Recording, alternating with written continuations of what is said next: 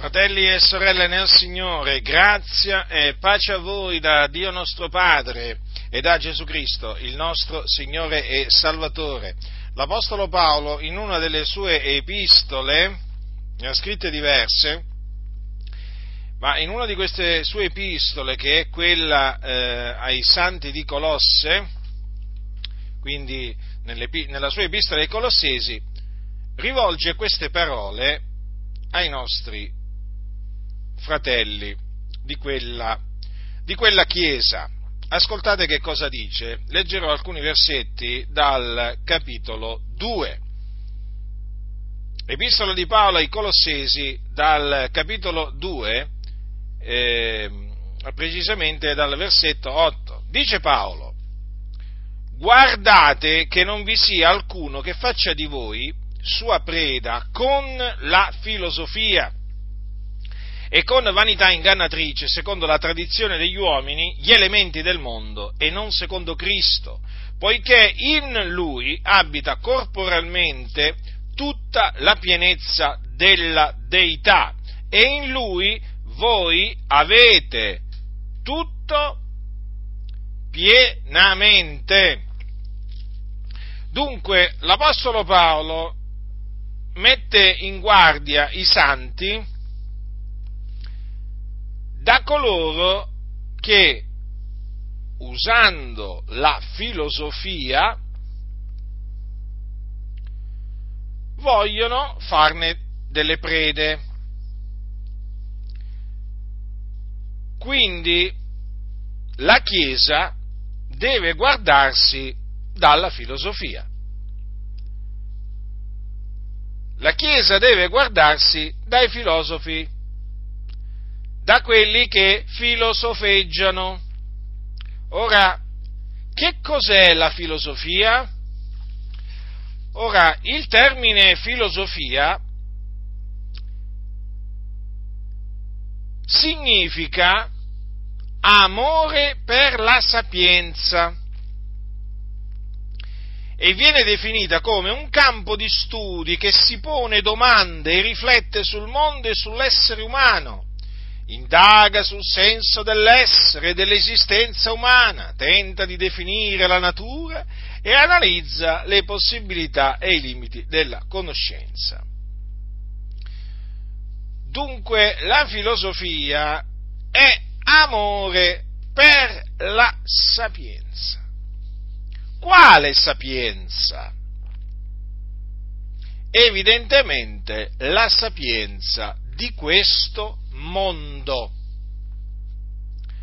Quindi, quando i filosofi parlano di sapienza o di sapere, a quale sapienza e a quale sapere si riferiscono se non alla sapienza e al sapere di questo mondo? Dunque, che può scaturire di buono per la Chiesa dalla sapienza di questo mondo? Considerate, la scrittura dice che tutto il mondo giace nel maligno, tutto, tutto. Questo lo dice Giovanni, uno degli apostoli del nostro Signore Gesù Cristo verso la fine della sua prima epistola, dice noi sappiamo che siamo da Dio e che tutto il mondo giace nel maligno. Allora, la, se, se la sapienza se la sapienza di cui appunto vi ho appena parlato è la sapienza di questo mondo, è del tutto evidente che la sapienza di questo mondo giace nel maligno, perché è la sapienza di questo mondo. Dunque è una sapienza carnale, terrena, diabolica.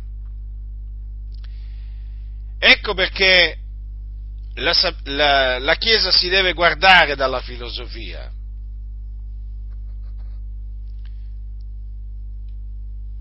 perché la filosofia è dannosa, è dannosa, fratelli nel Signore.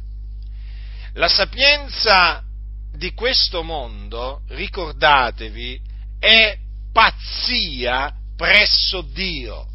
Eppure voi lo sapete, voi lo sapete che la filosofia viene esaltata. Voi prendete filosofi come Platone, filosofi antichi, come Platone, Aristotele, Socrate. Ma vi rendete conto?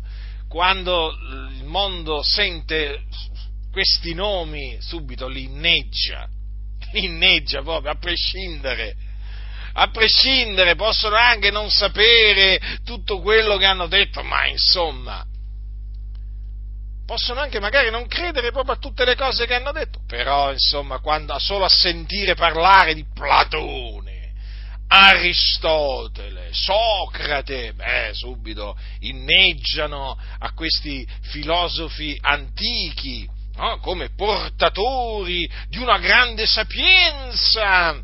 Allora erano portatori della sapienza di questo mondo, di ciò che è pazzia presso il Dio. Io lo so che mi faccio tanti nemici anche in mezzo alla Chiesa, eh, predicando questo, fratelli nel Signore, ma sapete che a me non importa niente di farmi di farmi nemici eh, a, motivo, a, motivo, della verità, nel senso che io predico la verità, poi chi ha orecchi da udire oda e eh, naturalmente udrà. Poi certo, se uno non ha orecchi da udire, è chiaro che non udrà e subito si scaglierà contro di me perché eh, appunto io non apprezzo la sapienza di questo mondo, ma io non la posso apprezzare perché non l'apprezzavano gli apostoli gli apostoli mettevano in guardia dalla sapienza di questo mondo io che faccio? Mi metto a incoraggiare le chiese eh, a ricercare la sapienza di questo mondo, ma lungi da me, lungi da me che il Signore mi guardi veramente, eh, dal mettere, dall'incitare la chiesa a mettersi dietro la sapienza di questo mondo, che è pazzia presso Dio, quando alcuni cominciano a sentire parlare così, questi filosofi che sono in mezzo alle chiese subito si turbano arrabbiano, si arrabbiano, cominciano a digrignare i denti, come ti permetti di parlare così della filosofia? Come mi permetto, con l'autorità che viene da Dio mi permetto. Ecco come mi permetto.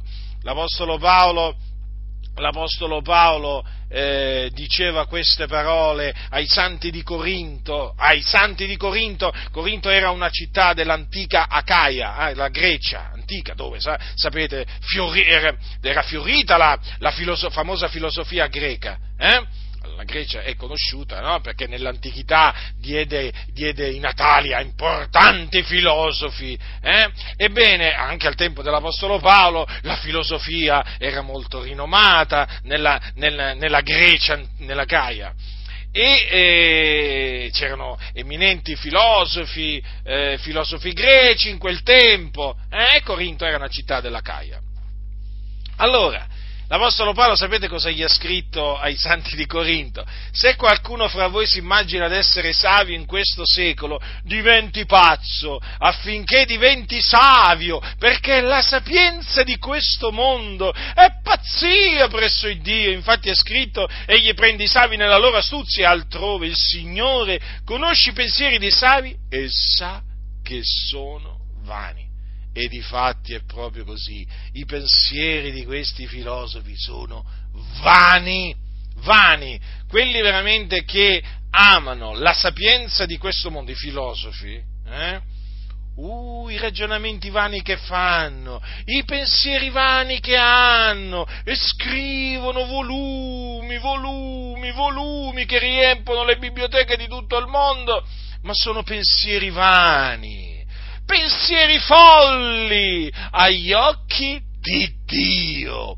È proprio così. La sapienza di questo mondo è pazzia. Presso il Dio, anzi l'Apostolo Paolo dice, se qualcuno fra voi, attenzione, sta parlando dei credenti, eh, si immagina di essere savio in questo secolo, diventi pazzo. Eh? Sì, sì, bisogna diventare pazzi per diventare savi qualcuno forse non lo sapeva, adesso lo sa, eh? perché Paolo dice diventi pazzo affinché diventi savio. E quando è che si diventa pazzi? Si diventa pazzi quando, Si diventa pazzi quando ci si ravvede e si crede nell'Evangelo di Cristo Gesù e poi naturalmente si cresce in pazzia, nel senso per il mondo, agli occhi del mondo, chiaramente si cresce in pazzia, eh, si diventa sempre più pazzi per il mondo, eh, diciamo, eh, aggiungendo alla fede la conoscenza. Hm? E poi, naturalmente, crescendo in sapienza. Allora per il mondo chiaramente si diventa sempre più pazzi. Già un cristiano è pazzo di per sé per i filosofi. Ma poi naturalmente man mano che cresce man mano che cresce in sapienza, nella sapienza di Dio naturalmente, man mano che cresce nella conoscenza, agli occhi del mondo è sempre più pazzo, una persona veramente da ricoverare, ricoverare, ricoverare al manicomio, in qualche, in qualche ospedale dove appunto curano questi casi no? psichiatrici, perché appunto poi diventi un caso psichiatrico, eh, perché insomma uno uno che diventa un cristiano, eh, uno che diventa un discepolo di Cristo Gesù, che si attiene alla dottrina di Cristo, è un pazzo, ma certo, perché solo un pazzo può credere in Gesù, solo un pazzo può, può seguire eh, gli insegnamenti di Cristo Gesù, del Figlio di Dio. Ecco il, mondo, ecco il mondo come ci guarda. Però non vi preoccupate, fratelli, perché Paolo ha detto diventi pazzo affinché diventi savio. Quindi noi sappiamo che quando si diventa pazzi, eh, si diventa savi. Tranquilli, fratelli del Signore. Tranquilli, è proprio così come dice la Sacra Scrittura. Allora, Vedete dunque che l'Apostolo Paolo ha messo in guardia i santi dalla, dall'amare la sapienza di questo mondo. La sapienza di questo mondo, fratelli nel Signore, è un veleno micidiale. Un veleno micidiale. Avete presente, avete presente quei serpenti di cui si dice che, diciamo, che sono letali? Eh? Ci avete presente? Quei serpenti velenosi eh, che magari sono anche belli a vedersi, eh, magari anche, sono anche piccoli, però dicono che sono letali perché un morso di quei serpenti porta alla tomba, eh, porta alla morte sicura. appunto, questi hanno un veleno micidiale, questi serpenti. Ecco, la filosofia, fratelli nel Signore, è un veleno micidiale per la Chiesa. Guardate, da quando la Chiesa è sorta, ogni qualvolta la Chiesa ha fatto spazio alla filosofia, si è corrotta, si è corrotta, fratelli nel Signore, perché ha fatto spazio a dottrine di demoni, ha fatto spazio a del lievito che poi ha fatto lievitare tutta la pasta. E ancora oggi, fratelli, quelle chiese che fanno spazio alla sapienza di questo mondo sono chiese corrotte corrotte che praticamente hanno rigettato la sapienza di Dio. Perché ricordatevi, l'accettazione della sapienza di questo mondo poi, par- poi porta automaticamente a rigettare la sapienza di Dio, quindi la sapienza che viene dall'alto, perché la sapienza di Dio, fratelli, non è terrena, viene dall'alto, capite? Viene da Dio dall'Altissimo, dal Creatore dei cieli, della terra, del mare e di tutte le cose che sono in essi. La sapienza di Dio è chiamata misteriosa ed occulta. Dice che, Paolo dice ai santi di Corinto che Dio aveva innanzi secoli predestinata a nostra gloria e che nessuno dei principi di questo mondo l'ha conosciuto, perché se l'avessero conosciuta non avrebbero crocifisso il Signore della gloria. Gesù Cristo è chiamato anche così, il Signore della gloria. Capite dunque? Allora, la sapienza di questo mondo è micidiale, fratelli. È micidiale perché porta a rigettare Cristo Gesù. Sì, fratelli, è proprio così. E avendo, stu- avendo diciamo, eh, studiato il pensiero filosofico, eh, naturalmente l'ho dovuto studiare per poterlo confutare. Mi sono veramente imbattuto proprio in personaggi che dicono delle cose assurde, folli, folli, cose che vanno contro la parola di Dio, ma in maniera esplicita, in maniera chiara. Dio dice una cosa, la filosofia ne dice un'opposta. E studiando naturalmente eh, la filosofia, o comunque sia il pensiero filosofico, mi sono imbattuto in non pochi filosofi massoni. Ah, ecco, qualcuno dirà, sentivamo proprio la mancanza che tu, la mancanza dei massoni, no? Aspettavamo che tu ci menzionassi la massoneria, come al solito. Beh, come al solito, è mio obbligo avvertirvi dalla massoneria e siccome che ho potuto appurare che la massoneria inneggia alla filosofia, che la massoneria è piena di filosofi, di cui peraltro sono, di cui alcuni sono ai massimi livelli nelle obbedienze, eh, ai massimi livelli dirigenziali nelle obbedienze massoniche, questo dico a livello di tutto il mondo, eh, siccome che so che la massoneria attira molti filosofi, quindi le logge, eh, le logge abbondano di filosofi, e siccome che ho potuto appurare che eh, la massoneria, diciamo, cammina a braccetto con la filosofia, come faccio io a non avvertirvi per l'ennesima volta dalla massoneria? Mm? Come faccio? Come faccio? mi sentirei colpevole, capito? Mi sentirei colpevole, mi sentirei eh, di peccare nei vostri confronti, perché voi sapete che chi sa fare il bene non lo fa, commette peccato. Hm? Cioè, io so che una cosa fa male eh, a qualcuno e non lo avverto, eh? io, io so questa cosa e non lo avverto, ma lungi da me, colui che sa fare il bene non lo fa, commette peccato. Certo, avvertire ha un prezzo, ma chi eh, porta la croce di Cristo, chi segue Cristo, è eh, diciamo, disposto a pagare questo prezzo e io sono disposto a pagarlo perché chiaramente mi faccio tanti nemici, già me ne sono fatti, ne sono fatti tanti, no? ma continuerò a farmene eh, dicendo la verità, ormai lo so. Comunque, diceva Paolo, sono diventato vostro nemico dicendovi la verità quando anche fossi diventato vostro nemico dicendovi la verità, so di avervi detto la verità, il problema quindi è vostro, non è mio. Eh? Se voi siete nemici della verità, voi che mi ascoltate, eh? perché naturalmente amate la, amate la filosofia, eh? amate la sapienza di questo mondo, eh, il problema non è che è mio, è vostro. Eh? Io vi dico la verità, voi certo, se amate la sapienza di questo mondo, è normale che non potete, non potete amarmi, non potete stimarmi, appunto perché amate la sapienza di questo mondo. Io amo la sapienza di Dio, non la sapienza di questo mondo. Io non sono un filosofo, io sono ministro di Dio. E, ed è mio dovere mettere in guardia la Chiesa, quindi fratelli, mettervi in guardia ehm, dalla filosofia e quindi di riflesso anche dalla massoneria, perché la massoneria usa proprio la filosofia per fare penetrare il suo pensiero diabolico in mezzo alla Chiesa e vi posso assicurare che c'è riuscita.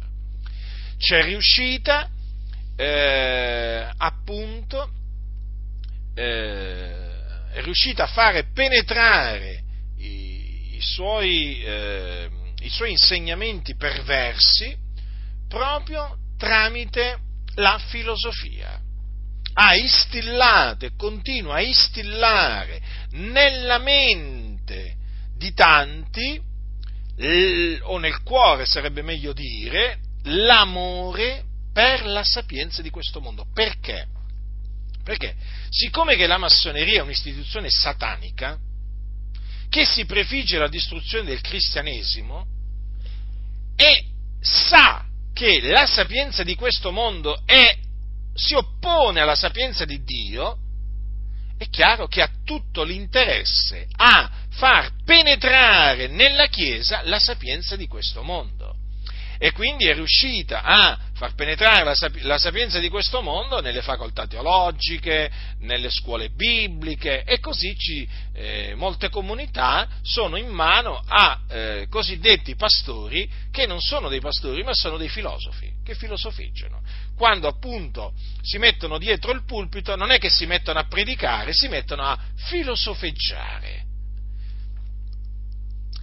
e le chiese in, in, in, effetti sono in preda, molte chiese, in preda all'amore per la sapienza di questo mondo e queste stesse chiese detestano la sapienza di Dio. Infatti, quando ci sentono parlare da parte di Dio, quando ci sentono eh, esaltare la sapienza di Dio, si scagliano contro di noi. Ma no, ma questo è inaccettabile, ma no, ma questo è un pensiero medievale, ma questi sono principi medievali, ma la Chiesa voi la volete fare tornare al Medioevo? Eh? O all'età della pietra, come usano, usano dire taluni. No, noi vogliamo che la Chiesa che si è sviata eh, dalla verità torni alla verità.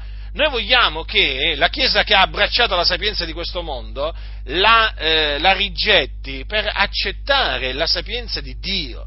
Noi vogliamo che la Chiesa sia ammaestrata in ogni sapienza, come facevano gli Apostoli, e quindi, e quindi che rigettino la sapienza di questo mondo, che è pazzia presso Dio. Ma se Dio ha detto che prende i savi nella loro astuzia, se Dio ha detto che conosce i pensieri dei savi, eh, quindi dei filosofi, e sa che sono vani, ma io a chi devo credere? Devo credere a Dio. Certo, Dio dice la verità, Dio ha sempre detto la verità. Per cui io accetto quello che dice Dio, e di fatti è così, fratelli nel Signore. Sono pensieri vani quelli dei filosofi, eh, però appunto, proprio perché sono vani, sono dannosi. E proprio perché sono dannosi, la massoneria, che proprio ha il pensiero filosofico, proprio ha adottato il pensiero filosofico, eh? antico, moderno, fate voi, ma comunque sia, eh, comunque sia la massoneria per esempio si, si fonda molto sulla, eh, su Platone, per esempio, no? esalta molto Platone, eh, Platone, eh, che peraltro è un filosofo eh, greco antico, che assieme al suo maestro Socrate e al suo allievo Aristotele ha posto le basi del pensiero filosofico occidentale. Capite? Oggi molti, molti filosofi moderni si basano proprio su, su, su Platone, Aristotele, eh, Socrate e così via. E questi filosofi poi appunto eh, molti di questi filosofi sono dove? Nelle logge massoniche. Eh? Nelle logge massoniche. E allora è chiaro che eh, nel momento in cui la massoneria, che è un'istituzione satanica, apprezza il pensiero filosofico, apprezza i filosofi, beh, è chiaro, è chiaro che non è che ci vuole molto per capire che usa proprio la filosofia per distruggere il cristianesimo, per distruggere la Chiesa.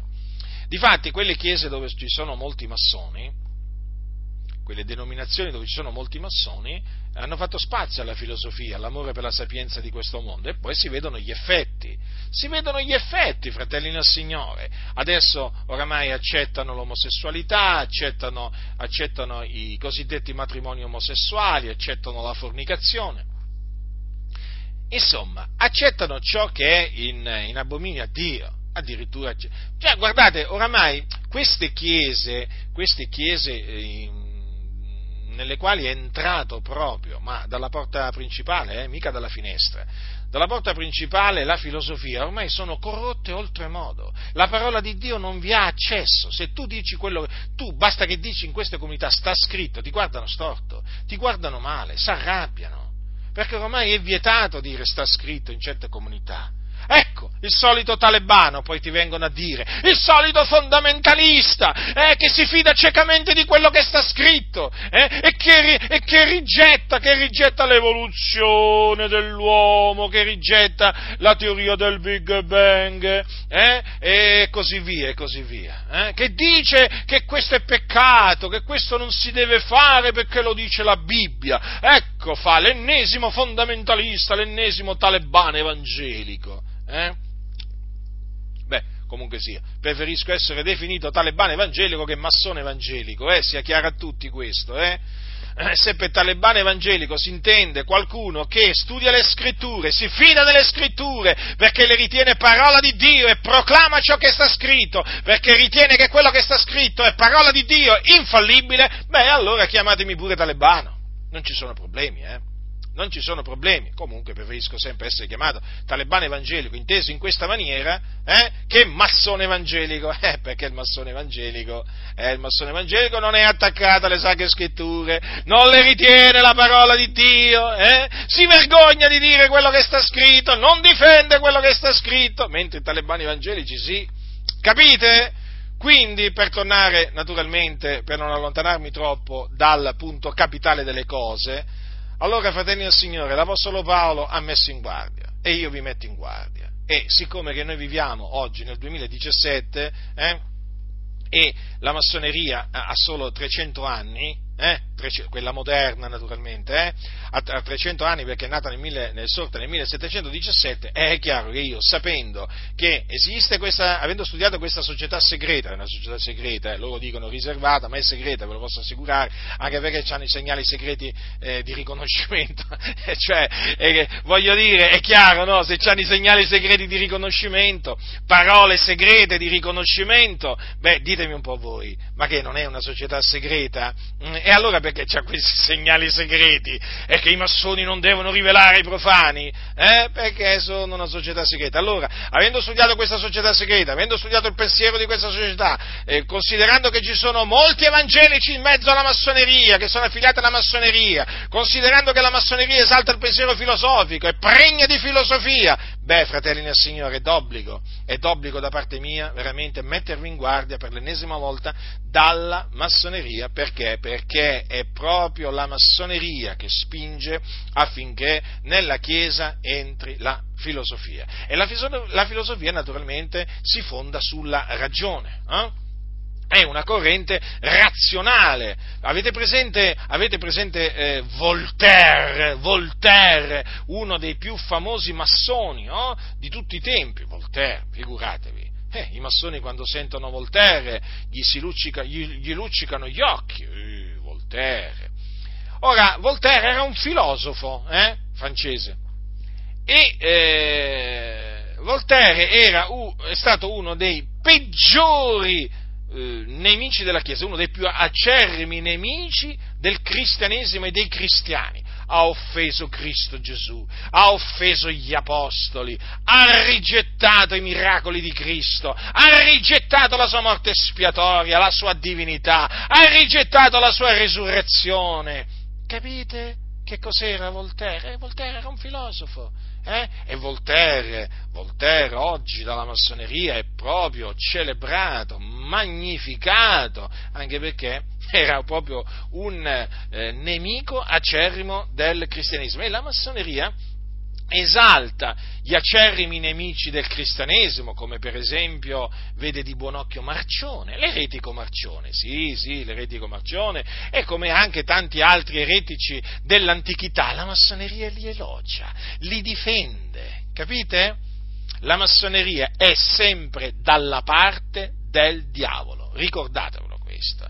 E se offre qualcosa alla Chiesa, eh, è perché vuole qualcosa in cambio dalla Chiesa. Eh? È come il diavolo.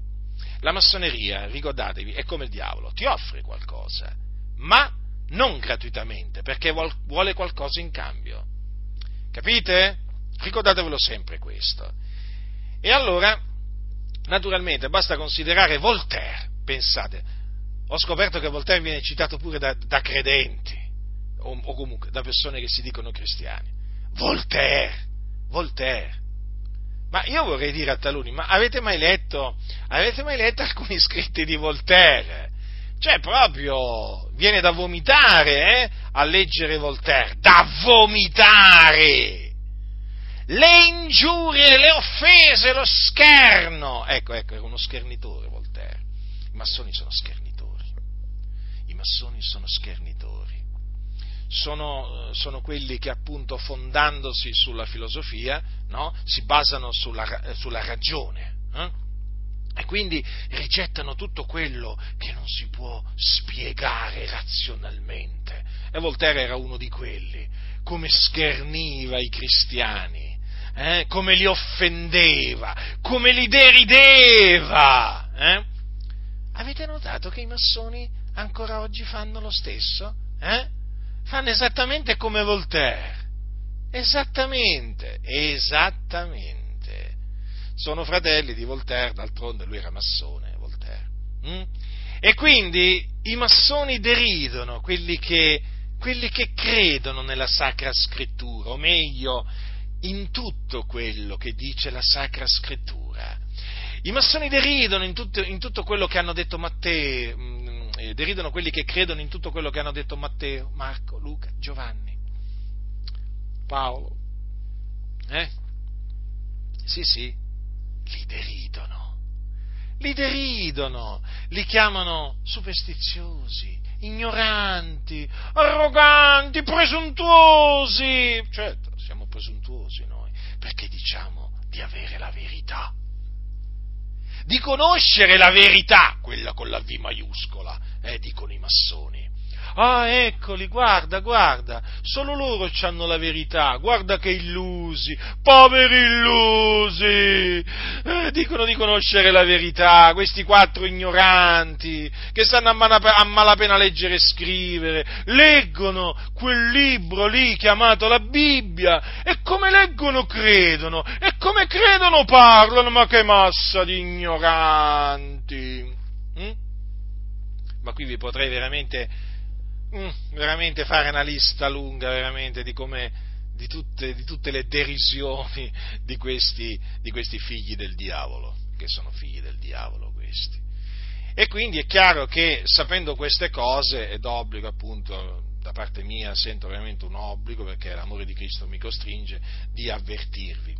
Ma veniamo diciamo nel, poi eh, al dunque, nel senso perché la filosofia è dannosa per la, per la Chiesa? Nell'atto pratico, che cosa mm, porta l'accettazione della filosofia? Vi ho detto che porta a rigettare Gesù prima. Sì, è così. Porta a rigettare il Signore Gesù Cristo. Allora, massone, la, la filosofia porta a rigettare la preesistenza del Signore Gesù Cristo, quindi la sua esistenza anteriore al suo concepimento. Poi la filosofia porta a rigettare il concepimento virginale del Signore Gesù Cristo, quindi porta a eh, non credere che eh, Gesù fu generato dallo Spirito Santo nel seno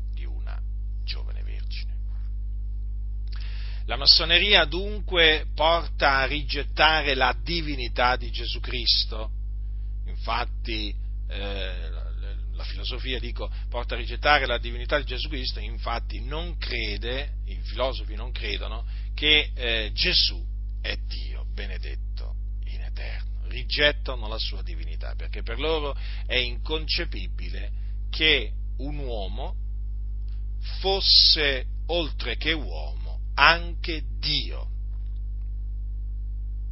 Dio, eh? Quindi poi di conseguenza la, la filosofia porta a rigettare i miracoli compiuti da Cristo, ma in generale i miracoli compiuti da Dio, e eh, poi la filosofia porta a eh, rigettare la morte espiatoria di Cristo Gesù. Quindi la filosofia porta a considerare la morte di Gesù in una maniera completamente diversa da come appunto la presenta la Sacra Scrittura. La spiegano in tante maniere, però i filosofi non la spiegano mai appunto come l'hanno spiegata gli apostoli, nel senso di una morte eh, patita da Gesù Cristo per i nostri peccati, a motivo dei nostri peccati, per espiare i nostri peccati. E eh, la filosofia porta a eh, rigettare la resurrezione di Cristo Gesù.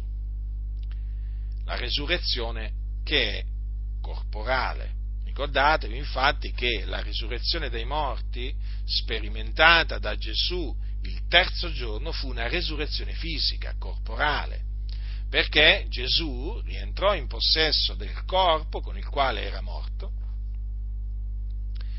ma un corpo trasformato dalla potenza di Dio.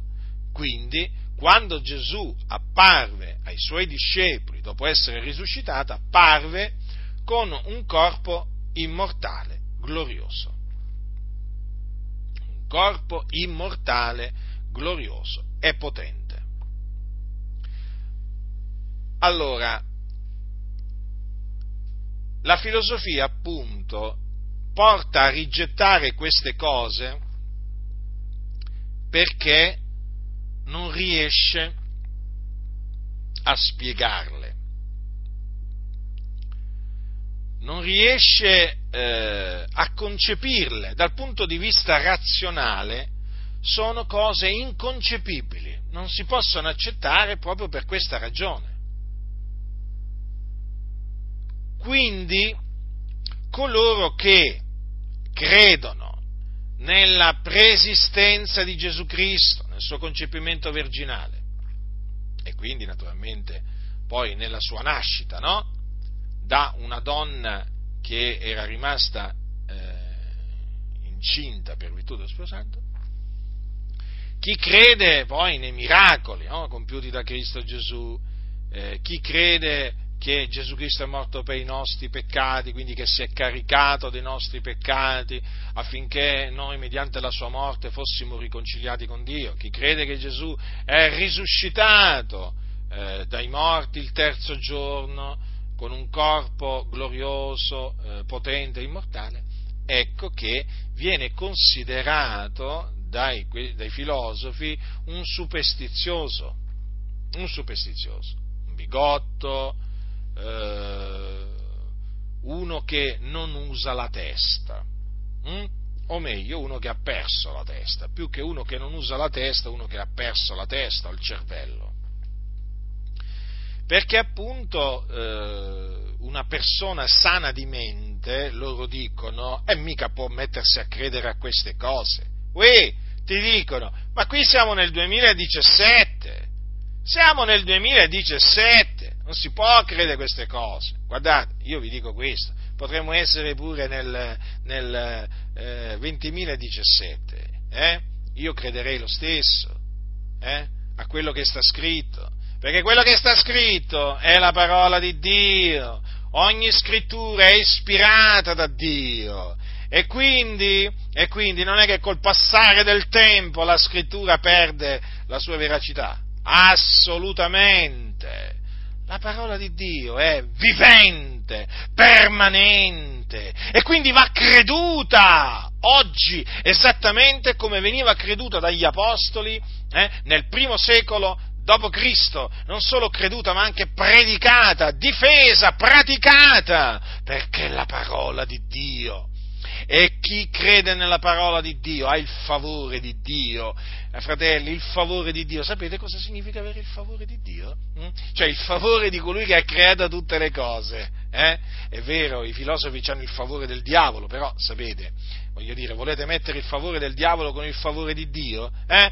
Dio è l'onnipotente. Basta che vi ricordo, guardate, io basta che vi ricordo questo. Allora, Dio è l'eterno, hm? il principio e la fine, l'alfa e l'omega e eh, voglio dire, era, è e sarà sempre. Mm? Pensate che Dio è eh, naturalmente colui che abita l'eternità, abita l'eternità, eh? esiste da ogni eternità. Il diavolo no, non esiste da ogni eternità, anche lui ha avuto un principio. Mm? Certo, prima non era il diavolo, diventò poi il diavolo, perché prima era una creatura celeste, eh? una creatura celeste al servizio, al servizio eh, di Dio, poi si corruppe e, eh, e diventò appunto il diavolo, l'avversario. Ma poi considerate la fine che farà il diavolo. Eh? Un giorno sarà preso e gettato nello stagno ardente di fuoco e di zolfo e là sarà tormentato nei secoli dei secoli. Quindi, voglio dire, i filosofi avranno, saranno pure tanti, eh? avranno pure l'appoggio del diavolo, sicuramente, questo ve lo posso proprio assicurare, però, fratelli del Signore, a che giova avere il favore del diavolo? Eh? quando poi uno sa già la fine che farà il diavolo e poi, sapendo che il diavolo è bugiardo e padre della menzogna, certo che se hanno il favore del diavolo, hanno il favore di un bugiardo, capite? Invece noi abbiamo il favore di Dio, perché crediamo e predichiamo e pratichiamo la parola dell'Iddio vivente e vero, colui appunto che è, colui che è, capite?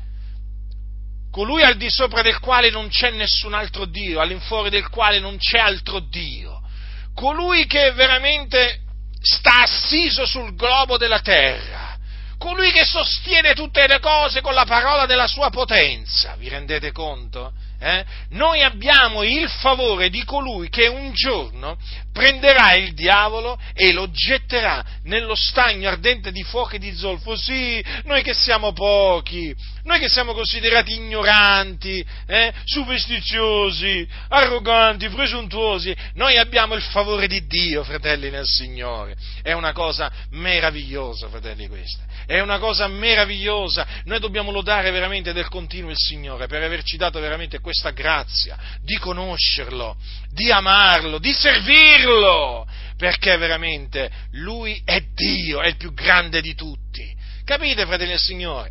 E noi crediamo in Gesù Cristo, il figlio di Dio, figlio dell'Iddio vivente vero.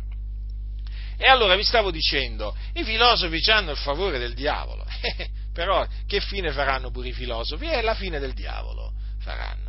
Sì, sì, che hanno tutto il loro favore, hanno il mondo ai loro piedi, eh, vengono invitati di qua, vengono invitati di là, a tenere conferenze di qua, conferenze di là, hanno tutte le case editrici al loro servizio. Mm? È chiaro, sono massoni tutti, quasi tutti, comunque sia. Sono, si, c'è tutto un concerto tra di loro nel senso, no? Sono tutti d'accordo, no? Si aiutano, si, si, si favoreggiano, no? Pur di diffondere appunto questo, questo pensiero filosofico che veramente va contro, va contro, la verità che è in Cristo, in Cristo Gesù. Quindi sì, hanno il favore del diavolo che è il principe di questo mondo, però hanno il favore eh, di colui che è bugiardo e padre della menzogna e poi farà quella fine. Quindi voglio dire, non dovrebbero stare allegri, no? però loro eh, dicono che sono felici, ridono, scherzano, però poi arriverà il giorno quando, quando moriranno, chiuderanno gli occhi eh, e poi chiaramente eh, chiuderanno gli occhi di qui, però continueranno a vedere. E che cosa vedranno? Eh, si vedranno poi all'inferno, in mezzo, in mezzo a fuoco dell'inferno, a piangere stridere i denti, prima di essere poi giudicati in quel giorno e scaraventati nello stagno ardente di fuoco e di zolfo dove saranno tormentati per l'eternità. Quindi sì, i filosofi possono avere il favore, il favore del diavolo, possono avere il favore veramente del mondo, però alla fine Qual è la fine poi che faranno questi increduli? Eh? Pensate dove sia adesso Voltaire? Voltaire, pensate a Voltaire. Eh?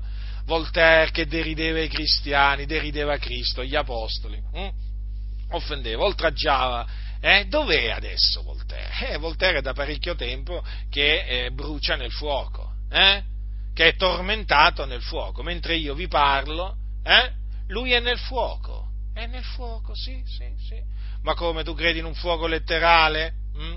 I massoni, I massoni, si mettono a ridere quando, quando mi, sentono, eh, mi, sentono, parlare del fuoco dell'inferno. Ridete, ridete, eh?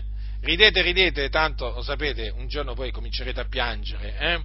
Perché Gesù disse guai a voi ancora ridete perché piangerete e farete cordoglio. Se voi siete tranquilli, continuate a ridere, eh? fino a che avrete tempo potrete ridere, eh? fino a che il Signore ve lo permetterà poi però sappiate che quando spirerete, eh, quando spirerete, smetterete di ridere. Hm? Ma proprio smetterete di ridere una volta per sempre, perché ve ne andrete all'inferno. Sì, sì, nel fuoco dell'Ades. Sì, sì. Esiste, esiste. Esiste. Potete ridere quanto volete, eh? continuerà a esistere, sapete? Poi ve ne accorgerete che esiste quando ci andrete. Hm? Esiste, esiste. E allora, eh, fratelli del Signore, il punto, il punto è questo, che eh, la filosofia porta a rigettare Gesù Cristo. Infatti voglio farvi notare, voglio farvi notare che l'Apostolo Paolo, quando ha messo in guardia i santi di Colosse dalla filosofia, che cosa gli ha detto? Ascoltate. Gli ha detto, da quelli che volevano fare di loro, no, loro mm, eh, una preda con la filosofia, Dice, allora, guardate che non vi sia alcuno che faccia di voi sua preda con la filosofia e con vanità ingannatrice, secondo la tradizione degli uomini, gli elementi del mondo e non secondo Cristo, poiché in lui abita corporalmente tutta la pienezza della deità. Notate che l'Apostolo Paolo ci ha tenuto in questa circostanza a ribadire che in Gesù Cristo abita corporalmente tutta la pienezza della deità. Lo aveva fatto anche precedentemente, sempre nella stessa epistola ai Colossesi, quando dice poiché in lui si compiacque il Padre di far abitare tutta la pienezza. Eh? Perché questo? Perché la filosofia porta a rigettare la divinità di Cristo Gesù. Ecco perché porta a rigettare la preesistenza di Cristo Gesù. Perché la preesistenza di Cristo Gesù sottintende la sua divinità, conferma la sua divinità. Perché? Quando dice la scrittura nel principio era la parola, la parola era con Dio, la parola era Dio. Cosa intende dire? Che Gesù Cristo, il figlio di Dio, quando era in cielo, prima di venire nel mondo, era Dio. Quindi senza un inizio e senza una fine. Capite? Allora, per, la, per i filosofi, per la filosofia, è inaccettabile che un uomo sia Dio e quindi preesista al suo concepimento. È inaccettabile. Quindi è chiaro che è automatico rigettare per loro, per i filosofi, per, eh, la preesistenza di Cristo Gesù. E rigettando la preesistenza di Cristo Gesù, cosa negano? Negano, come vi ho detto prima, il suo concepimento virginale, cioè il suo concepimento miracoloso avvenuto per virtù dello Spirito Santo, perché voi sapete che Gesù nacque da donna, ma non fu generato da un uomo, ma fu generato dallo Spirito Santo nel seno di Maria. E proprio perché Gesù è Dio che nacque appunto in questa maniera. Capite?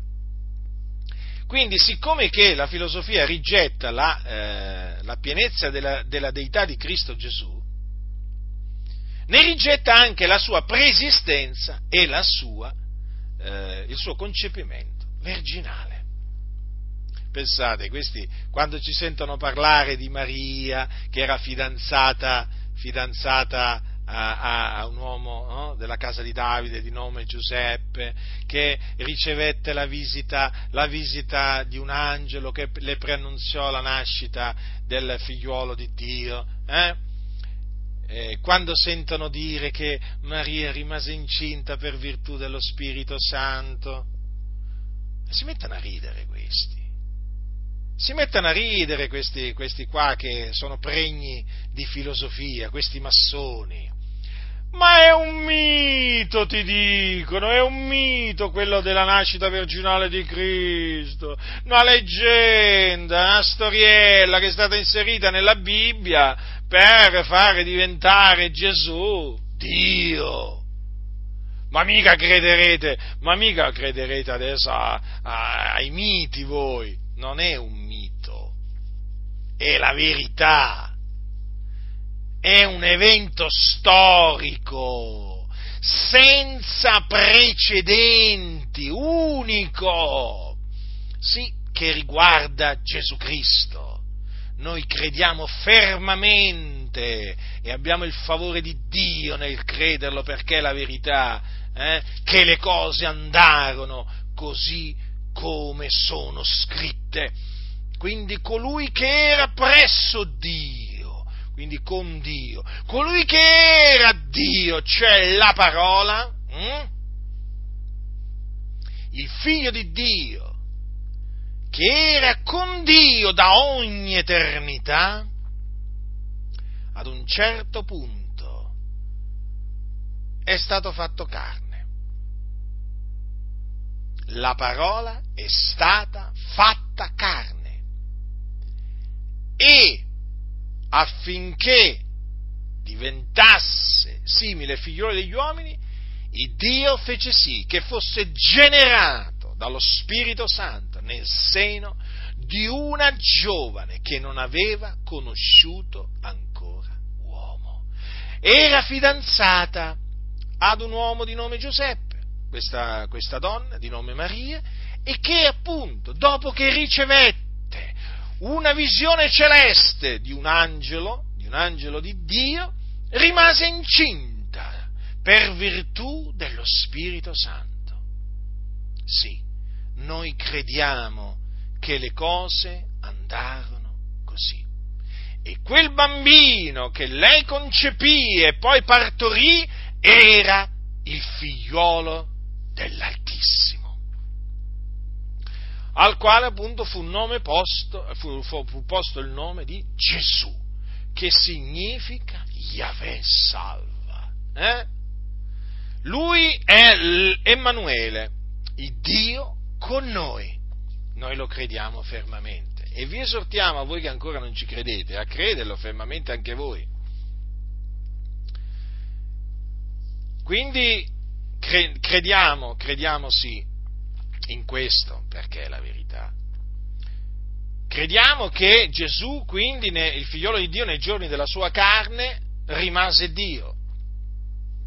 Non è che la sua divinità lo lasciò, certo, era uomo, vero uomo, e quindi, è chiaro, si stancava, aveva bisogno di bere, aveva bisogno di mangiare, aveva bisogno di dormire, perché era un uomo, ma nello stesso tempo era Dio, e infatti fu adorato. E poi lo disse di essere Dio, quando disse prima che Abramo fosse nato io sono, quando disse io e il Padre siamo uno, che cosa intese dire se non che egli era Dio? E quindi Gesù rimase Dio, durante, il figliolo di Dio rimase Dio durante i giorni della sua carne. I suoi miracoli, i suoi segni, prodigi, opere potenti, che Dio fece per mezzo di lui, eh, attestano che egli aveva il favore di Dio. Quindi quello che lui diceva, che era la parola di Dio, fu confermata da Dio, con segni, prodigi, opere potenti, che attestarono, che attestarono di lui che era stato mandato da Dio e quindi che era il Cristo del quale Dio aveva predetto la venuta trami, anticamente tramite i suoi profeti. Ecco quei segni, quei prodigi, quelle opere potenti, che cosa costituirono? La testimonianza di Dio nei confronti di colui che egli aveva mandato nel mondo per salvare il mondo. Molti non credettero in lui solo pochi credettero in lui. Ma anche questo era stato predetto. Quindi il Signore Gesù non è che fu colto di sorpresa, sapeva che le cose sarebbero andate in questa maniera, però ci furono anche coloro che credettero che lui, che Gesù, era il figlio di Dio, il Cristo, del quale avevano parlato Mosè nella legge e i profeti, e quindi credettero in lui e si misero al suo seguito, uomini e donne. Poi tra gli uomini il Signore scelse dodici apostoli, che mandò a predicare il regno di Dio, a guarire, a guarire gli ammalati, a cacciare i demoni, a mondare i lebrosi, a risuscitare i morti. Sì, suoi discepoli. Dunque, il figliolo di Dio, il Cristo, era Dio. Era Dio. E quando giunse la sua ora, fu arrestato. Fu arrestato Giuda Iscariota, uno dei suoi discepoli, lo tradì, lo dette in mano ai capi sacerdoti e agli anziani, in cambio di denaro, e quindi fu arrestato, fu portato davanti al Sinedrio e condannato a morte, condannato a morte per bestemmia. Perché, secondo il Sinedrio ebraico, Gesù avrebbe bestemmiato, dichiarando di essere il Cristo, il figliolo di Dio. Gli ebrei poi lo dettero, eh, il Sinedrio lo dette in mano a, eh, a Ponzio Pilato, il governatore della Giudea, il quale, benché inizialmente lo volesse liberare perché non, trova, non trovava in lui nulla che fosse degno di morte, poi praticamente acconsentì a eh, fare flagellare Gesù e a farlo crocifiggere, perché il popolo, popolo dei giudei, aveva chiesto a gran voce di crocifiggere Gesù. E quindi lui sentenziò che Gesù doveva essere crocifisso. E Gesù, infatti, fu crocifisso. Noi crediamo fermamente in questo che Gesù fu crocifisso. Fu crocifisso dai giudei che appunto, eh, come dirà poi uno degli apostoli del Signore Gesù, come dirà uno degli apostoli del Signore Gesù, quindi eh, mi riferisco a eh, Pietro, i giudei per mano di iniqui, inchiodandolo sulla croce, lo uccisero. Perché Gesù fu eh, ucciso? Perché Gesù morì? Gesù morì per i nostri peccati. Quindi noi crediamo nella morte espiatoria di Cristo Gesù, perché appunto così aveva detto il profeta, egli è stato eh, trafitto, eh, trafitto, ricordate Isaia che cosa disse? Allora, al capitolo 53, Isaia disse, egli è stato eh, trafitto a motivo delle nostre trasgressioni, fiaccato a motivo delle nostre iniquità. Quindi noi crediamo nella morte espiatoria di Cristo perché eh, l'espiazione eh, che Cristo eh, ha fatto era stata predetta da Dio tramite i profeti e quindi eh, Dio ha fatto sì che eh, egli fosse ucciso, Gesù il giusto, il santo, colui che non aveva conosciuto peccato, che fosse ucciso, annoverato tra i malfattori, eh, diciamo, appeso eh, ad una croce, per espiare i nostri peccati. Infatti, ehm, fe- il Signore fece ricadere su di lui, come dice, come dice la Sacra Scrittura, perché da un lato dice mh, mm, che il Signore ha portato i peccati di molti, però c'è scritto anche che l'Eterno ha fatto, eh, ha fatto cadere su di lui l'iniquità di noi tutti. Quindi Dio fece ricadere su Gesù, il suo figliuolo, eh, le nostre iniquità affinché Lui le portasse nel suo corpo sulla croce e compiesse la propiziazione per i nostri peccati. Questo naturalmente, come tutto il resto, viene rigettato no? dalla filosofia, da, dai filosofi, perché è considerato pazzia. Ecco, la morte che Gesù subì eh, sulla croce e che appunto la Sacra Scrittura presenta come una morte espiatoria avvenuta per compiere l'espiazione dei nostri peccati, è presa molto di mira dalla filosofia ancora oggi e quindi da tutti quelli che amano la sapienza di questo mondo, cioè i filosofi ma d'altronde come era presa di mira ai giorni degli Apostoli. Infatti l'Apostolo Paolo difese proprio eh, Cristo a lui crocifisso, la parola della croce, dagli attacchi dei, eh, dei filosofi di quel tempo.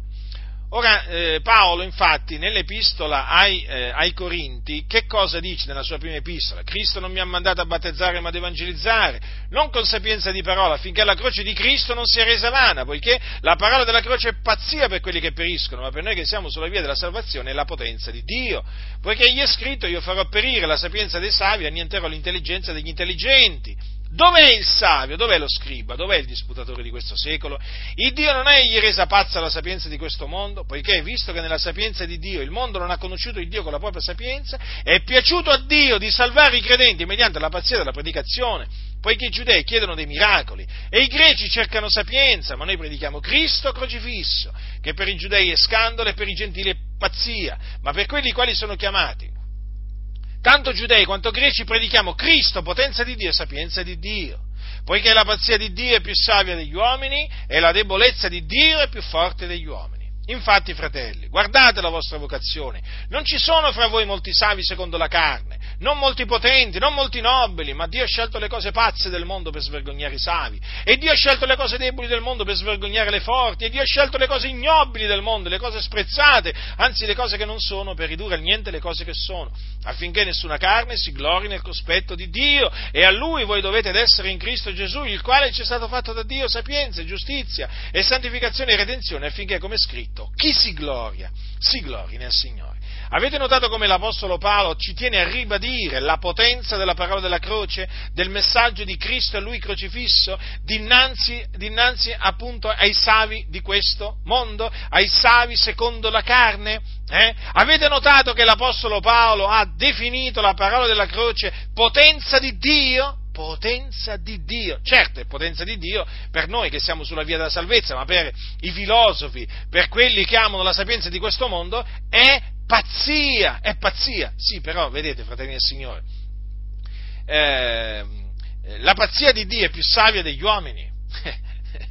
Avete visto l'Apostolo Paolo come liquida veramente eh, gli oppositori della verità? Che sapienza che ha ricevuto l'Apostolo Paolo quando leggo l'Apostolo Paolo. Non mi stanco mai, non mi stanco mai veramente di leggere quello che ha detto l'Apostolo Paolo, veramente. Ogni volta che leggo le sue parole sembra che sia sempre la prima volta quando leggo le parole dell'Apostolo Paolo. Sembra proprio la prima volta che le lessi eh? Perché c'è, c'è, stata una prima volta in cui ho cominciato a leggere le epistole dell'Apostolo Paolo, ecco, sembra veramente di ritornare alla prima volta, perché è sempre fresca questa, questa parola sua, così, così limpida, così, sembra, sembra, nuova, ma non è nuova, è sempre la stessa, eh? ma è una cosa meravigliosa, veramente. Allora l'Apostolo Paolo ci tiene a ribadire appunto la, eh, la potenza di questo messaggio e naturalmente difende questo messaggio dai savi, dagli attacchi dei savi di questo, di questo mondo. Infatti vedete che cosa, dice, che cosa dice lui? Che il Dio ha resa pazza la sapienza di questo mondo. Ecco perché la, la sapienza di questo mondo è pazzia presso Dio, perché Dio l'ha resa pazza. Capite? Ora, il mondo, fratelli, non ha conosciuto il Dio con la propria sapienza. Eh? Che colpo che ha dato Paolo, eh? Guardate, una frase, eh, piccola piccola, però con questa frase ha distrutto, ha distrutto tutta, tutta la filosofia praticamente, eh? Beh, d'altronde Dio aveva detto farò perire la sapienza dei savi e annienterò l'intelligenza degli intelligenti, eh? E Dio è stato fedele, eh? Infatti ha fatto perire la sapienza dei savi, annientato l'intelligenza degli intelligenti mediante la parola della croce, la pazzia della predicazione, perché il mondo, eh, dice qua, il mondo non ha conosciuto il Dio con la propria sapienza. Avete visto qua cosa dice Paolo? Eh? Con la propria sapienza, quindi con la sapienza di questo mondo, non si può conoscere Dio, non lo si può conoscere. Allora com'è che lo si può conoscere? Mediante la pazzia della predicazione, è mediante la pazzia della predicazione, infatti, che noi siamo stati salvati e che siamo arrivati alla conoscenza di Dio, fratelli del Signore. Eh? Vi stavo dicendo, due, una frasetta, una piccola frase, ha distrutto la filosofia, la sapienza di questo mondo. Il mondo, guardate, quanto sta dice Paolo, il mondo non ha conosciuto il Dio con la propria sapienza. Ora dico io, ma io andare dietro, la, dovrei andare dietro la sapienza di questo mondo eh, che non è servita al mondo a conoscere Dio, ma sarei veramente proprio pazzo, veramente. eh, se mi mettessi al seguito, al seguito, dei filosofi che non hanno conosciuto il Dio con tutta la loro filosofia, che Platone conobbe Dio, ma che Socrate conobbe Dio, ma che Aristotele conobbe Dio, vi potrei menzionare Voltaire e tutto il resto. Ma no che non l'hanno conosciuta, con tutta la loro sapienza, non l'hanno conosciuto perché Dio si può conoscere solo tramite Cristo Gesù. E quando diciamo che si può conoscere tramite, tramite Cristo Gesù, intendiamo dire non credendo che Gesù è esistito, no, no, credendo che Lui è il Cristo e che quindi che è morto sulla croce per i nostri peccati e risuscitato corporalmente il terzo giorno a cagione della nostra giustificazione. In questa maniera si viene a conoscere Dio e si viene salvati, non andando dietro alla sapienza, alla sapienza di questo mondo. Vedete, fratelli, perché perché? Perché a Dio è piaciuto veramente, è piaciuto eh, rivelarsi a noi tramite Cristo, eh, è, è, piaciuto salvarci mediante la parola della croce, fratelli nel Signore. Certo, i giudei eh, stanno ancora a chiedere i miracoli, i greci stanno ancora a chiedere sapienza, eh? Eh, perché ancora in Grecia sapete eh, quanto, quanto, vanno dietro alla sapienza, vabbè, ma poi ci sono tanti comunque oggi che anche se non sono greci cercano sapienza, sapienza, sapienza, sapienza, i filosofi cercano sapienza. Mm? Ma noi predichiamo Cristo crocifisso che per i giudei è scandalo e per, e per i gentili pazzia. Vedete, fratelli? Vedete? Ancora oggi dunque la parola della croce è sotto attacco eh, e lo, lo, lo, continuerò a ribadire fino a che avrò un alito di vita, fino a che il Signore veramente, veramente mi darà un alito di vita. La massoneria è acerrima nemica della parola della croce, queste cose abbiatevele davanti, fratelli, davanti, davanti, le dovete sempre avere davanti. La massoneria è nemica acerrima della parola della croce, ricordatevelo sempre questo. La parola della croce è il cuore del cristianesimo, ricordatevelo massoneria sa che è il cuore del cristianesimo e se, e se riesce ad ammazzare il cuore, ammazza tutto. Quindi mira al cuore, mira al cuore del cristianesimo, la parola della croce. Perché Paolo diceva mi proposi non saper altro fra voi fuorché Gesù Cristo e Lui crocifisso? Mm? Appunto perché potenza di Dio per la salvezza di ognuno che crede, infatti a Dio è piaciuto salvare i credenti mediante la pazzia della predicazione, non mediante la sapienza di questo mondo, non mediante la, filo- la, la sapienza di Platone, di Aristotele, di Socrate, di Voltaire, eh? per dire.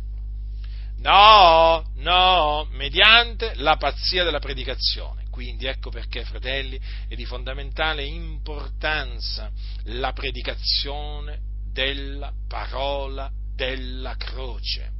Perché, perché naturalmente è il cuore, è il cuore, fratelli, dell'Evangelo. Eh? Certo, poi è venuta la resurrezione dei morti, ma è stata preceduta dalla morte di Cristo per i nostri peccati. È il cuore, fratelli, è il cuore allora è di fondamentale importanza proprio perché è un messaggio salvifico ed è l'unico messaggio salvifico, la parola della croce, non esiste un altro. Allora, essendo l'unico messaggio salvifico, è chiaro che quell'istituzione satanica chiamata massoneria, è chiaro che lo vuole togliere di mezzo. Hm? Lo vuole togliere di mezzo questo messaggio e allora cerca di fare penetrare la filosofia nella Chiesa per togliere di mezzo proprio questo messaggio, la parola della croce, perché sa che nel momento in cui viene tolta la parola della croce viene tolta la salvezza. E certo, perché l'unica maniera per essere salvati era vedersi e credere nella parola della croce.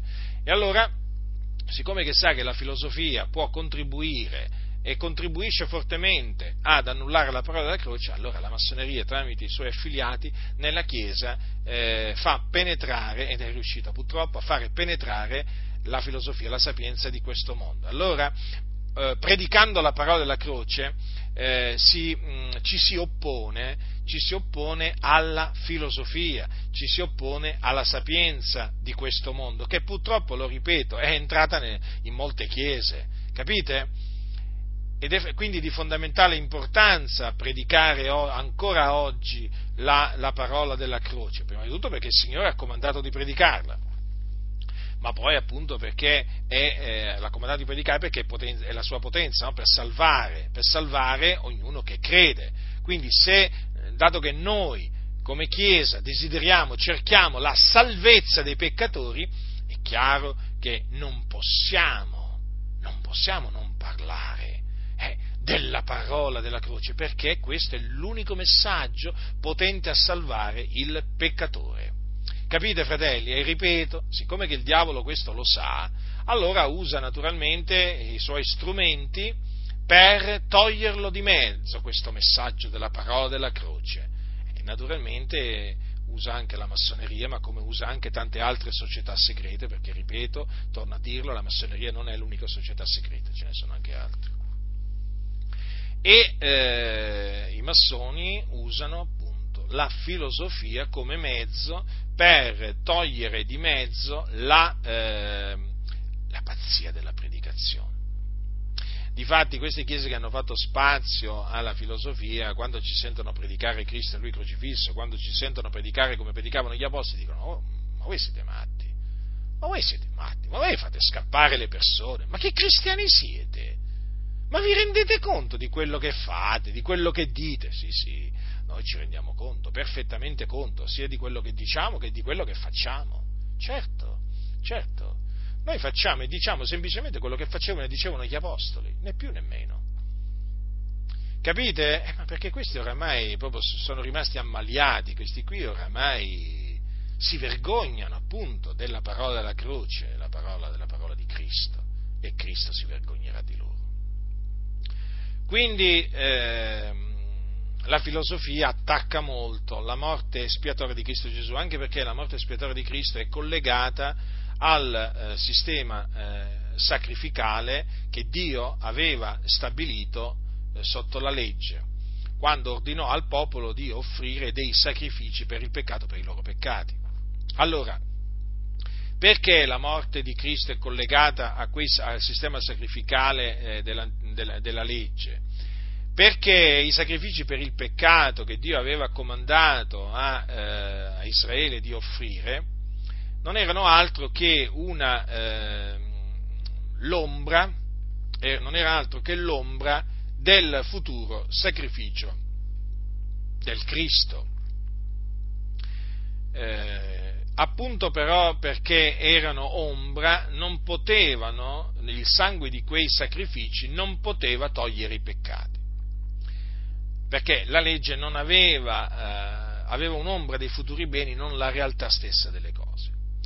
Quindi quei, eh, quei sacrifici per il peccato prefiguravano il sacrificio di Cristo Gesù. Ora, i sacrifici per il peccato che Dio aveva stabilito di offrire erano dei sacrifici propiziatori, che comunque sia propiziavano il favore di Dio, che comunque sia facevano ottenere eh, il perdono dei propri peccati agli israeliti, una volta che venivano offerti eh, come il Signore aveva comandato. Ma quei, quel sangue, il sangue di quegli animali non riusciva a purificare la loro coscienza dalle opere morte, cioè quanto alla coscienza non li rendeva perfetti perché eh, in, in, quei sacrifici era rinnovato anno dopo anno il ricordo dei peccati, altrimenti non si sarebbe cessato di offrirli se appunto non avrebbero più avuto coscienza di peccati. Invece eh, ogni anno era rinnovato il ricordo di quei peccati. Allora c'era bisogno di un sacrificio perfetto che appunto togliesse i peccati e rendesse perfetti gli adoratori quanto alla coscienza. E Dio aveva innanzi stabilito che quel sacrificio sarebbe stato quello del suo figliuolo. Quindi Gesù Cristo è venuto nel mondo per offrire se stesso in sacrificio a Dio per le nostre colpe. E eh, ha sparso il suo sangue per compiere la purificazione dei peccati. Difatti, Difatti il sangue di Gesù ha, puri- ha, purificato la nostra coscienza dalle opere morte che la contaminavano. Capite? Quindi eh, adesso noi possiamo dire di essere stati santificati in virtù di quello che Cristo ha compiuto sulla croce, cioè in virtù della sua morte espiatoria, cioè in virtù di quel sangue che lui ha sparso, noi siamo stati eh, resi perfetti quanto alla coscienza, cosa che non era possibile, perfezione quanto alla coscienza, mi riferisco a questa, non era possibile ottenere sotto la legge. Allora, è chiaro che eh, i sacrifici degli animali erano sacrifici cruenti, perché gli animali dovevano essere sgozzati sotto la legge per essere offerti e naturalmente anche il sacrificio di Cristo, la morte di Cristo fu una morte cruenta, perché Gesù fu immolato, fu immolato. Fu una morte cruenta quella del nostro Signore Gesù Cristo, ma appunto fu cruenta perché così Dio aveva innanzi decretato che Gesù doveva essere immolato su una croce, su un legno, per i nostri peccati, carico dei nostri peccati nel suo corpo. E dunque il sangue che Gesù sparse sulla croce non era come il sangue degli animali che non riusciva a togliere i peccati, eh, ma il sangue di Gesù invece era un sangue perfetto, prezioso, che riesce a togliere i peccati, a purificare la coscienza dell'uomo che appunto crede in lui dai peccati. Rendetevi conto dunque, ci troviamo davanti a un sacrificio espiatorio. Perfetto. È il sacrificio di Gesù Cristo. L'agnello di Dio, ben preordinato prima della fondazione del mondo, un agnello naturalmente senza macchia né difetto, ma manifestato negli ultimi tempi per noi, per annullare col suo sacrificio il peccato. Glorioso messaggio questo, fratelli del Signore, ma questa è la parola della croce, questo naturalmente spiega eh, il sacrificio di Cristo, questo insegnamento breve che vi ho rivolto adesso, naturalmente spiega eh, perché eh, Gesù Cristo è dovuto morire sulla croce e quindi ne spiega il valore, il valore, il significato che è espiatorio. Allora, siccome che quei sacrifici per il peccato fu Dio a ordinarli, come naturalmente è stato Dio a ordinare il sacrificio di Cristo Gesù, eh, è chiaro che questo concetto risulta un concetto orribile da accettare per quelli che amano la sapienza di questo mondo. Ma no, ma io non posso accettare questo. Un Dio che ordina che il suo figliolo debba essere immolato per i peccati degli uomini, ma che Dio è? E allora cominciano a oltraggiare Dio, rifiutare Dio, rifiutano la sapienza di Dio praticamente.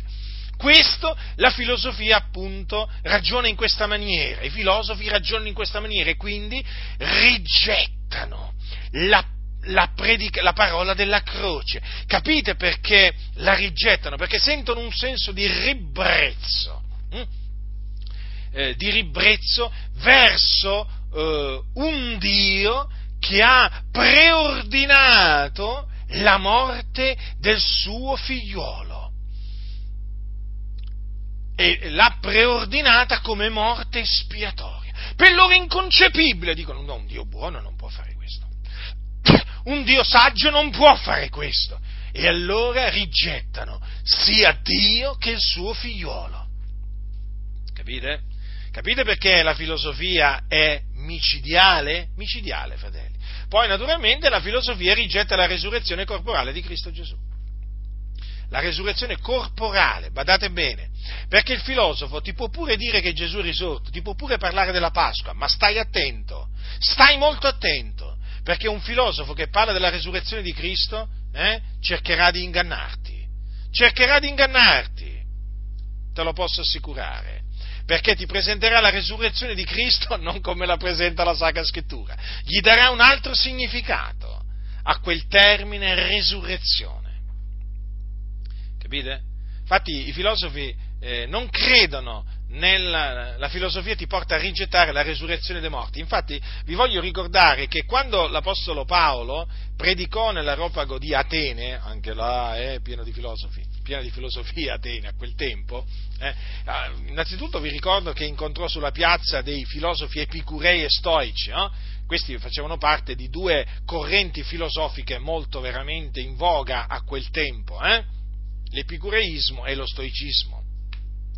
E dice che anche certi filosofi epicurei storici conferivano con lui. Alcuni dicevano, che vuol dire questo cianciatore? E altri, egli può essere un predicatore di divinità straniere perché annunziava Gesù la resurrezione. Ecco, vedete? Eh? Allora Paolo annunziava Gesù la resurrezione.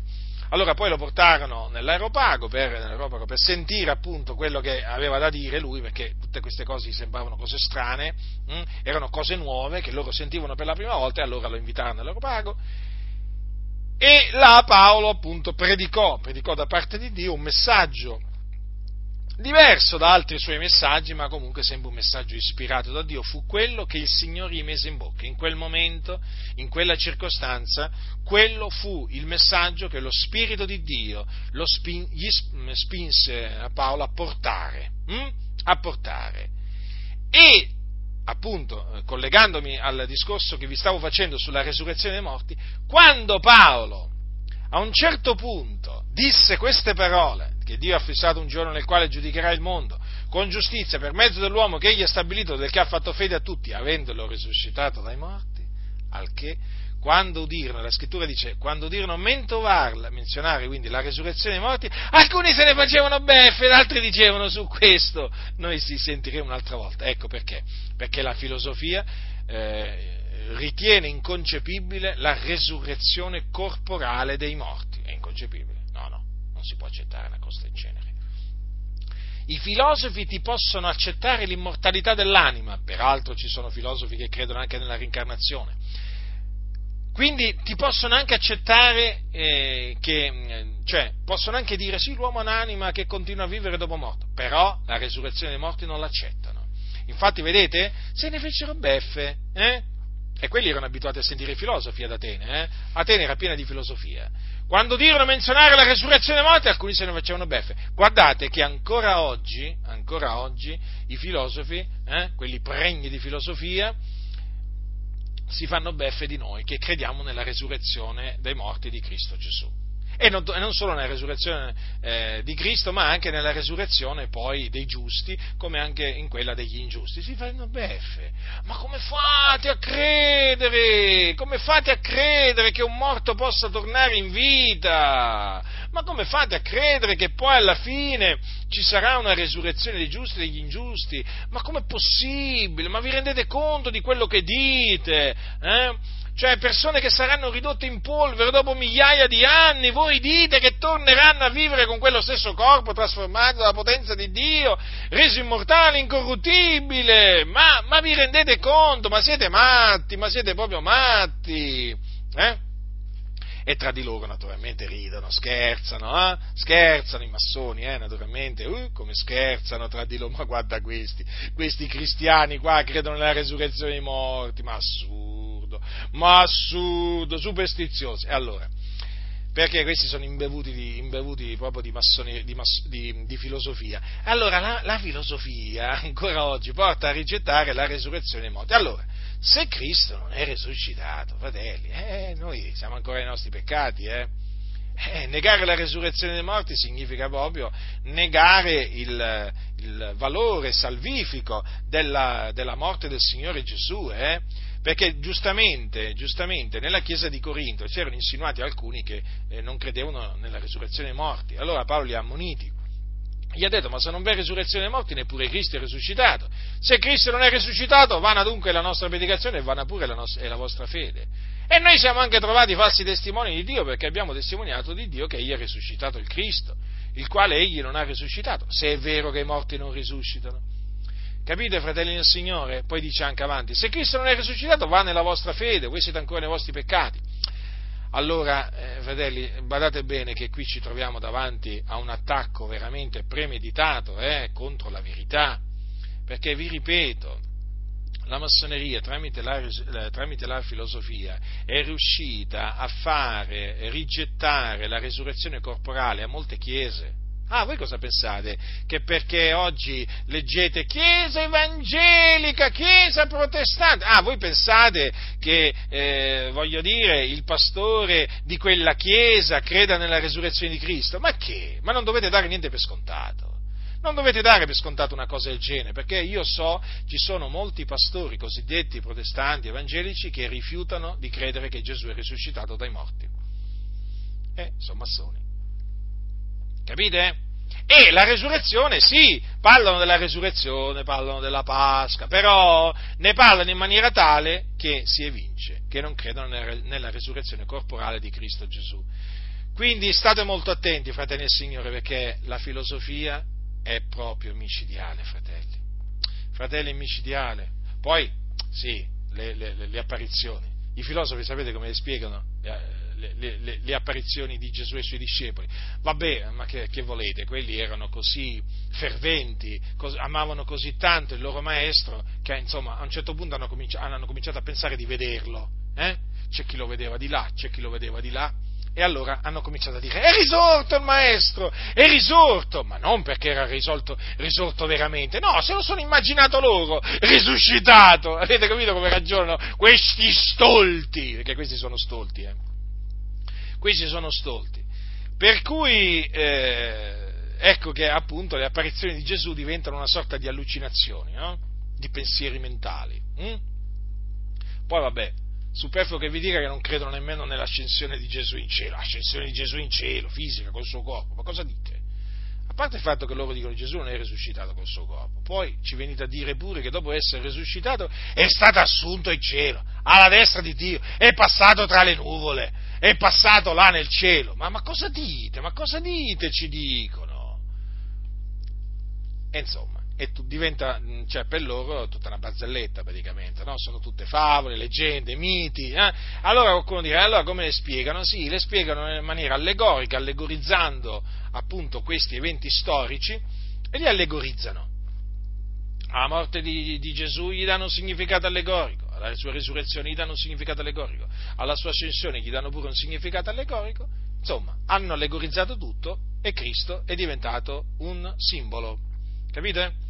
Cristo è diventato un simbolo praticamente per, per la massoneria, per questi filosofi massoni eh, che sono pregni di, di, filosofia.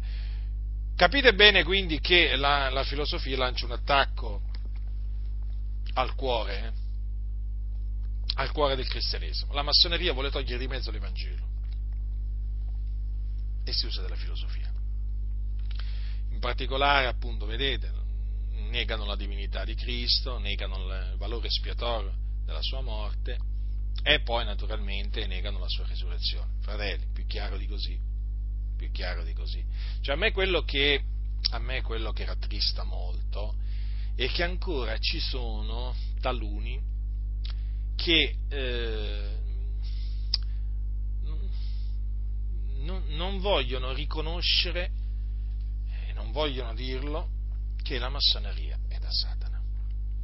È quello che mi rattrista, perché io avendola studiata a fondo posso dirvi veramente, posso confermarvi a distanza di anni da, ho, da quando è uscito il mio libro La massoneria smascherata, che veramente la massoneria è un'istituzione satanica ed è l'antichiesa per eccellenza. Il pensiero massonico è il pensiero anticristiano per eccellenza. Ecco perché la, la massoneria va, mol, va, molto per la filosofia, no?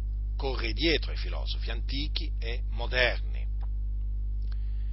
eh, proprio perché è acerrima nemica della verità che è in Cristo Gesù perché è chiaro, perché, perché la massoneria è da Satana. Questo mi rattrista, però da altro, dall'altro lato sono veramente grato a Dio, contento, perché veramente sempre più anime hanno compreso questo, veramente. Sempre più anime hanno compreso questo ed è, ed è di fondamentale importanza. E, e appunto il discorso appunto, eh, della filosofia che vi ho fatto, cioè dell'associazione massoneria filosofia, è di fondamentale importanza per capire, per capire perché i massoni ragionano in una certa maniera. Hm? Loro non hanno la mente di Cristo, loro hanno la mente dell'anticristo, infatti sono contro Cristo. Guardate, ricordatevi sempre, i massoni in una maniera o nell'altra parlano sempre contro Gesù. Parlano sempre contro Gesù. Ricordatevi di Voltaire, ricordatevi di Voltaire e se vi capita, leggete leggete qualcosa che ha scritto Voltaire, questo famoso filosofo massone. Leggete, leggete.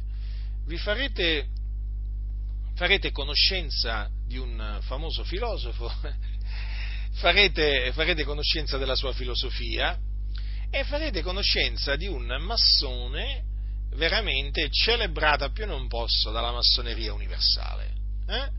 Così vi ricorderete, leggendo Voltaire, quello che vi ho detto sulla filosofia e sull'amore della massoneria per la filosofia.